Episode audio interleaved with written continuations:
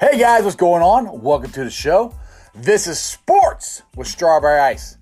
I'm your host, Jeff Turnipole. And as always, I'm bringing you sports from a West Side point of view. Right here in the great city of Cincinnati, Ohio. 513, baby. This show and every show is brought to you by T Properties. T Properties, quality housing for quality people. Check out their website at www.tpropertiesllc.com for all your rental property management needs and your rental needs. All right, if you found the show on YouTube, do me a favor, hit that like and subscribe button. I'm up to 510 subscribers. We blew past that 500 mark. Let's try to get to six. All right, got some Bengals news. Geoff Hobson uh, is one of the most locked in Bengals beat writers around as far as knowing how the team is run and what's going on. So he did a little Q and A on Bengals.com, and I want to give you a couple excerpts excerpts from it. Jeez, if I could talk. All right. First question I asked, asked him: Do you think the team is considerably upgraded from last year? Can they win seven to nine games? Certainly, anything is possible with this lineup. The skill productions are locked and loaded. But getting seven wins with a rookie QB and a weak offensive line and a revamped defense, they will need to figure out that unit or that unit a lot. Seven wins is a great season. Eight would be magical. I think five is a bit underachieving, and the sweet pot, sweet spot would be six. We'll see. It's a, he said it's a process and it's ongoing. It takes some time, but I would expect even a bigger jump in 2021. See, I'm, I don't know. I'm more optimistic. I mean, if I, do agree with him as far as the offensive line is weak. Um, that kind of scares me, and that that brings me to uh, Larry Warford, who I think would be a great pickup for the Bengals to hopefully fix their offensive line. Which is kind of funny. That's the next question they asked him. All right, they said, would the Bengals be interested in Larry Wolford? He said, this is Geoff Hobson. He said, first off, Larry Wolford is my friend, and of course they'd be interested. The Bengals could make the cap magic work, but it's not what the organization does. They haven't done it in the past. This is me talking. Maybe they'll do it now. It's what I think. Uh, it seems like they are set are pretty set in their current situation, and their personnel, at their O line. Unfortunately, when you have, when you know this organization not to go out and make late free agent splashes, which is true, but when have they ever made any free agent splashes? And we signed seven. I I understand what Geoff Hobson is saying. Um, I still think there's a good chance that the Bengals could because I think the Bengals, now, it's all going in the next, unfortunately, 10 years. Mike Brown's going to want a upgraded stadium. I don't think he's going to want a brand new one, but he's going to want an upgraded one. So he needs his team to be good, going like really good, going into to these next 10 years to have a chance of us the fans paying taxes again to give him an upgraded stadium with a practice facility and everything. So that's one of the reasons I think why all this stuff is happening with the Bengals. Now, getting back to Larry, I say here, what did they say? He said, Larry, Larry could cost a, a hefty price. And being guaranteed healthy, a healthy player, then sure, they pull the trigger. If that was the case, the Saints would have never released him for an unproven ruse. R U I Z, ruse. I think I say his name. The Bengals aren't going to get cap creative, so this won't happen. I, I hear what he's saying. Like I said, he's more locked in than I am. And in the past, I would say, yeah, there's no way that the Bengals are going to do this. But, man, I wouldn't be, because if, if they can get him, and put a right tackle, that pretty much shores up your offense, offensive line. I'd be willing, even depending on how injured he is because he said he, he, you know, they don't know he's healthy. Which right now, nobody knows if anybody's healthy because you know, we're, well, we're finally starting to be able to get to uh, things opening back up.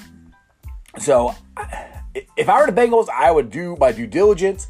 I would go get them checked out, and if you can get him for one year, two years, I wouldn't be surprised. I mean, now the difference for when the Bengals drafted Andy Dalton, AJ Green, and went to five straight playoffs, our division was kind of down. I mean, the Steelers were still good, but the Ravens weren't that good. Browns were terrible. So it made it a lot easier. The problem with trying to do that, recapture that this time around, is the Steelers. I'm not to say they're good because it all depends on Ben Roethlisberger and if he's the old Ben or if he's an old Ben. You know, so it depends on what he is. And the Browns, it, it, it, they've got the talent. I think they have a better coach. Um, we will see what happens on the field. They got to get their head out of their asses to, you know, play good. But the biggest one is the Ravens. They have a very, very well coached team, very talented team, but Tennessee showed you how to beat them. So these are all things of why it's going to be harder to do what the Bengals did in 2000. I think it was 10 or 11, whenever Andy Dalton was drafted and AJ Green was drafted and went to five straight playoffs. It's going to be harder to do it. But I'm not saying you can't do it. Now, that's why I think they go out and they get uh, Wolford. That would be, I think, a very smart and very good thing to do. Now, next question I asked him is uh, his concerns on the tight ends, if we have enough talent. Uh, he said, no, there's not. We didn't see enough of sample, which we didn't, to make a call on him. Maybe he's better than what we think. We'll see uh, after his rookie season. But remember all those seasons when fans would clamor for a pass catching tight end? Yes, I do. It used to drive me nuts. well, we're back, back at it again. Losing Eifert is going to hurt. Yes, losing Eifert is going to hurt. I would have liked to have seen them trying to sign him for one more year. But he said, I think you're going to see the Bengals go to more three and four wide receiver sets because that's the strength of the team, team now. Uh, he's it's going to be hard to stop Green, Boyd, Higgins, and Tate. Yes, I that's and get Burrow out there and spread them apart, pick them out. I yeah, I that's the thing I'm very excited to see happen. I cannot wait to see that. Again, I like to have Wolford at right tackle, so you know we can uh, get our offense line solidified. Now, All right, they ask um, they ask Hobson, who's your starting right guard and tackle? this this cracked me up. I agree with him. Anyone not named Bobby Hart? Amen, brother. Amen. I think that Fred uh, Johnson will be day one starter at right tackle. I think he earned that role in camp and holds onto it into the season. Right guard. Now, this is I agree. This is gonna be a battle because we got a lot of guys for that spot. I wish they would have gotten more guys for right tackle, but all right, right guard. It's gonna be a battle between Surflo, Price, and Sims. Now, Hobson thinks Surflo ends up winning the battle, so expect to see him as a starter. So that's the part I agree I think Surflo's got a leg up on him. Bobby Hart, like, dude, honestly, Bobby Hart just needs to be cut. they, sorry, they just need to get rid of him. And that's the one issue I got with the Bengals in this offseason is they could have done a little bit more at right tackle. You know, that would have helped. That would have at least bring guys in for competition, you know. Bobby Hart, Bobby Hart is not the answer. Wolford would be great. Go sign him. At least try, see what happens. I mean, worst case, he's injured and he can't make the team, then you cut him. I mean, I don't know. Now, what was the other thing here I thought was interesting from here? I think they talked about the Bengals getting a yeah indoor facility. Okay, uh, see here. They asked uh, Geoff Hobson, "Do you think the Bengals will show Joe, Joe Burrow they are serious about winning by building an in, indoor facility?" Hobson said, this has been a point of contention over a decade now. Everyone thinks that you can just magically build one of these at a convenient location next to PBS. It doesn't work like that. I do think something happens in the next few years, though, whenever it ends up, because they'll need it for recruitment for free agents, yes, and an old stadium and a feast or famine fan base. Well, the feast or that feast or famine fan base, that's Mike Brown's fault. I'm not having a, a uh, consistent winner all the time. Um, uh, feast or famine fan base and other practice fra- that practice facility with a notorious cheap owner. Not a great recipe to attract talent in the past. That's me, I added in the past. Because Hobson goes, uh, goes on to say this. I say that now. However, we did get Reader, Bell, and Waynes, and a whole lot of Burrow hope this offseason. It, I could be wrong on that. Which I understand what he's saying. The practice facility would bring, would help people, and it would uh, help bring guys in, and it would help recruiting. But the Bengals, like I said, they signed what seven guys, six guys. They did pretty good on their own with what we have, which I think is pretty shocking, uh, to be honest, because we've never been able to to do that. But now, see, the rumors that I've heard is that the Bengals bought uh, the old Hilltop uh, concrete place next to the stadium because the city is building a new entertainment venue in part of their parking lot. You know, took over the Bengals, some of the Bengals parking lots. What I heard was that they're going to build a, another parking garage and then put the bubble and the practice facility on top of it over by where the Hilltop concrete is. Now, that's just a rumor I heard. I have no idea if it's true or not, but that's the plan. I, am 99% sure that the Bengals bought Hilltop because they were losing parking. So to me, that's a perfect spot to do it. I, I don't know if it's true, but that's what I have heard. All right, now everybody's wondering about the Bengals and signing Joe Mixon. I got this story from Bengals Wire. And it says all signs seem to be pointing at Cincinnati Bengals and Joe Mixon working out an extension this, this summer.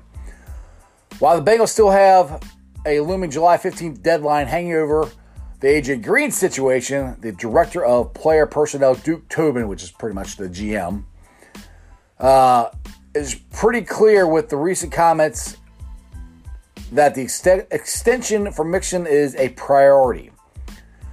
There is no more tra- transaction in the air. What? Transin. There's no more trans. I don't know what trans, trans in the air. Thanks to the report from ESPN's Jim Fowler. Say, we'll be in a few will be a big few months for running backs from 17 draft class. You got Dalvin Cook, uh, Joe Mixon. They all have produced and they're all talking to their teams about new deals.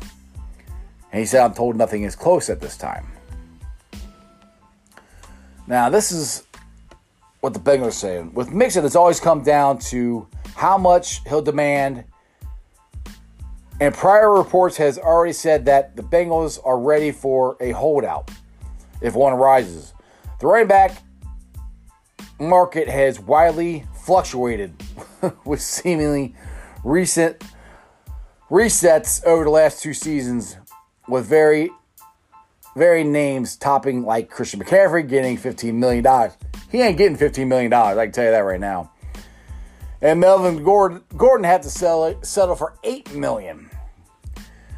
I, I think he's closer to, I think he's I think he might be like 10 million, is what I think. I mean, he's better than Melvin Gordon. Melvin Gordon, like I said, he screwed up. He held out and he came back and had a terrible year. So that's where I'm like, like Zeke Elliott, Christian McCaffrey, they are huge parts to their team. Not saying Mixon isn't. Mixon is a huge part to our team. I mean, Christian McCaffrey is the entire Carolina Panthers. I mean, I honestly think they're dumb for paying him that much money because they don't have anybody else. You might have been able to trade him and get some better players or get more players and get draft pick. I would have kind of went that way with them. Now, like I said, Melvin Gordon, he messed up. Uh, he probably could have got 10 to 12 million uh, if he had a good year, but he had a terrible year, so I got 8 million, which I mean, I'll take $8 million. $8 million. I'm good with that. We're, we're good. I'll, I'll take that. So, anyway, I mean, it looks like the Bengals are talking to Mixon. They're getting close.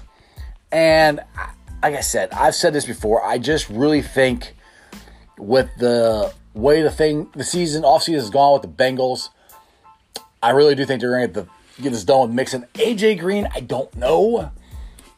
Because if it were me, AJ is older. He hasn't played football in like a year and a half. Last two years, he barely played. It's awful hard to pay him top wide receiver money when he hasn't even got been able to get on the field in the last year and a half. But if he's healthy and you have Joe, uh, Joe Burrow, excuse me, Joe freaking Burrow, he's a great asset to have. So I, I don't I wouldn't be if if for me. I've said this before. I would let him play out, on the franchise tag this year. And if he balls out and plays great, then you try to sign him. And if somebody else wants to give him a ridiculous amount of money, then see ya. We can uh, we'll go draft another one. I mean, I love AJ Green to death. I mean, I do. But he's 31 years old. You know, he's hasn't played in a year and a half. I mean, and the thing with, like I said, the mix. I want to keep Mixon. But again, I don't want to get stuck with the money because running backs can go downhill so, so fast. So those are just, they're great players. I want to keep them. We just got to do it at the right price. So we don't handcuff ourselves because I want to win Super Bowls, okay? I don't want to just go to playoff games. I want to win Super Bowls. I want to be locked in so we can move forward, adding good young players around Joe Burrow and winning championships. That's where my head is on this. But anyway, what's yours? You can leave me a message down below. All right, got some UC news. Justin Williams of the Athletic tweeted out, UC's Tari Eason jumped up to jumped up 24 spots to 54th in the latest basketball rankings. This is helping boost the Bearcats' recruiting numbers to 39th ranked class in 2020. It's not bad for Brannen's uh, first full recruiting cycle. I mean, it, that's that's some pretty good stuff there. Um, I'm very excited to see what Brannen can bring and what kind of team. I have an idea in my head what kind of team he wants. I'm excited to see it. You know, it's get to the new. I don't say new style of basketball, but it's I love the ball movement and flow and stuff, and that is my favorite kind of basketball. I hate it. That's why I hate the NBA. It's isolation, dribble, dribble, dribble, dribble, dribble, shoot. That was Mick Cronin's offense for, you know, 90% of the time of his uh, 10 years or 13 years that he was here. From what I saw of Brand last year, it's ball movement, it's adjusting, it's, you know, like Terry Nelson said, he'll get the guys in the right spot on the floor because he, he's done all the analytics. So I can't wait to see this year and next year's, you know, 2022's class. That's to be really, really interesting. And I really do think that the Bearcats are definitely on the way up as far as our recruiting goes. And I, I think as Bearcat fans, we're going to, it's going to be more enjoyable because we're still going to have the defense, but we're going to have the offense to go with it, which we never really had with Mick. You know, we had it with Hugs. Well, Hugs for the first, you know, almost whole decade of the 90s and a little bit to the 2000s. Then after that, he, he for some reason, didn't recruit NBA players as, as well as he did before that. Now, I I think that all stems from Kenyon Martin breaking his leg. Kenyon Martin doesn't break his leg. We go at least to the Final Four, maybe win the whole thing. That can help you in recruiting for the next 10 years, you know. But they went out in the second round again. And that's where I think is the recruiting kind of went down for Hugs um, and the Bearcats. And we've never really gotten back to that. And I really think that Brannen, with his type of basketball, and the type of coach that he is, he's going to get more, I won't say athletic, just more uh, offensively talented players to come to Cincinnati and shooters, which we haven't had shooters in a long time. So, either way, it's to be, you see, football and basketball, our coaches are, I think, two of the best in the country. I think we are very, very well set at both those. Hopefully, they don't leave anytime soon, and hopefully, we'll get out of the AAC and get into a better conference. So, anyway, as I always uh, bring up, I got Facebook groups that I like to tell you about. Hope you guys can join them. We got Bengals Nation, Bearcat Country, Reds Country, and Cyclones Country. As I said at the beginning of the show, I'm up to 510 subscribers. You guys are awesome. Make sure you hit that like and subscribe button. And let's try to get this to uh, 600 as fast as we can. If you listen to me on the podcast, do me a favor, give me a five star review, especially if you're on the Apple podcast. I would greatly appreciate that. And other than that, you guys have a wonderful weekend. Things are opening up. Like I said before, sports is coming back soon. I cannot wait. That's just sports, baby. See you guys.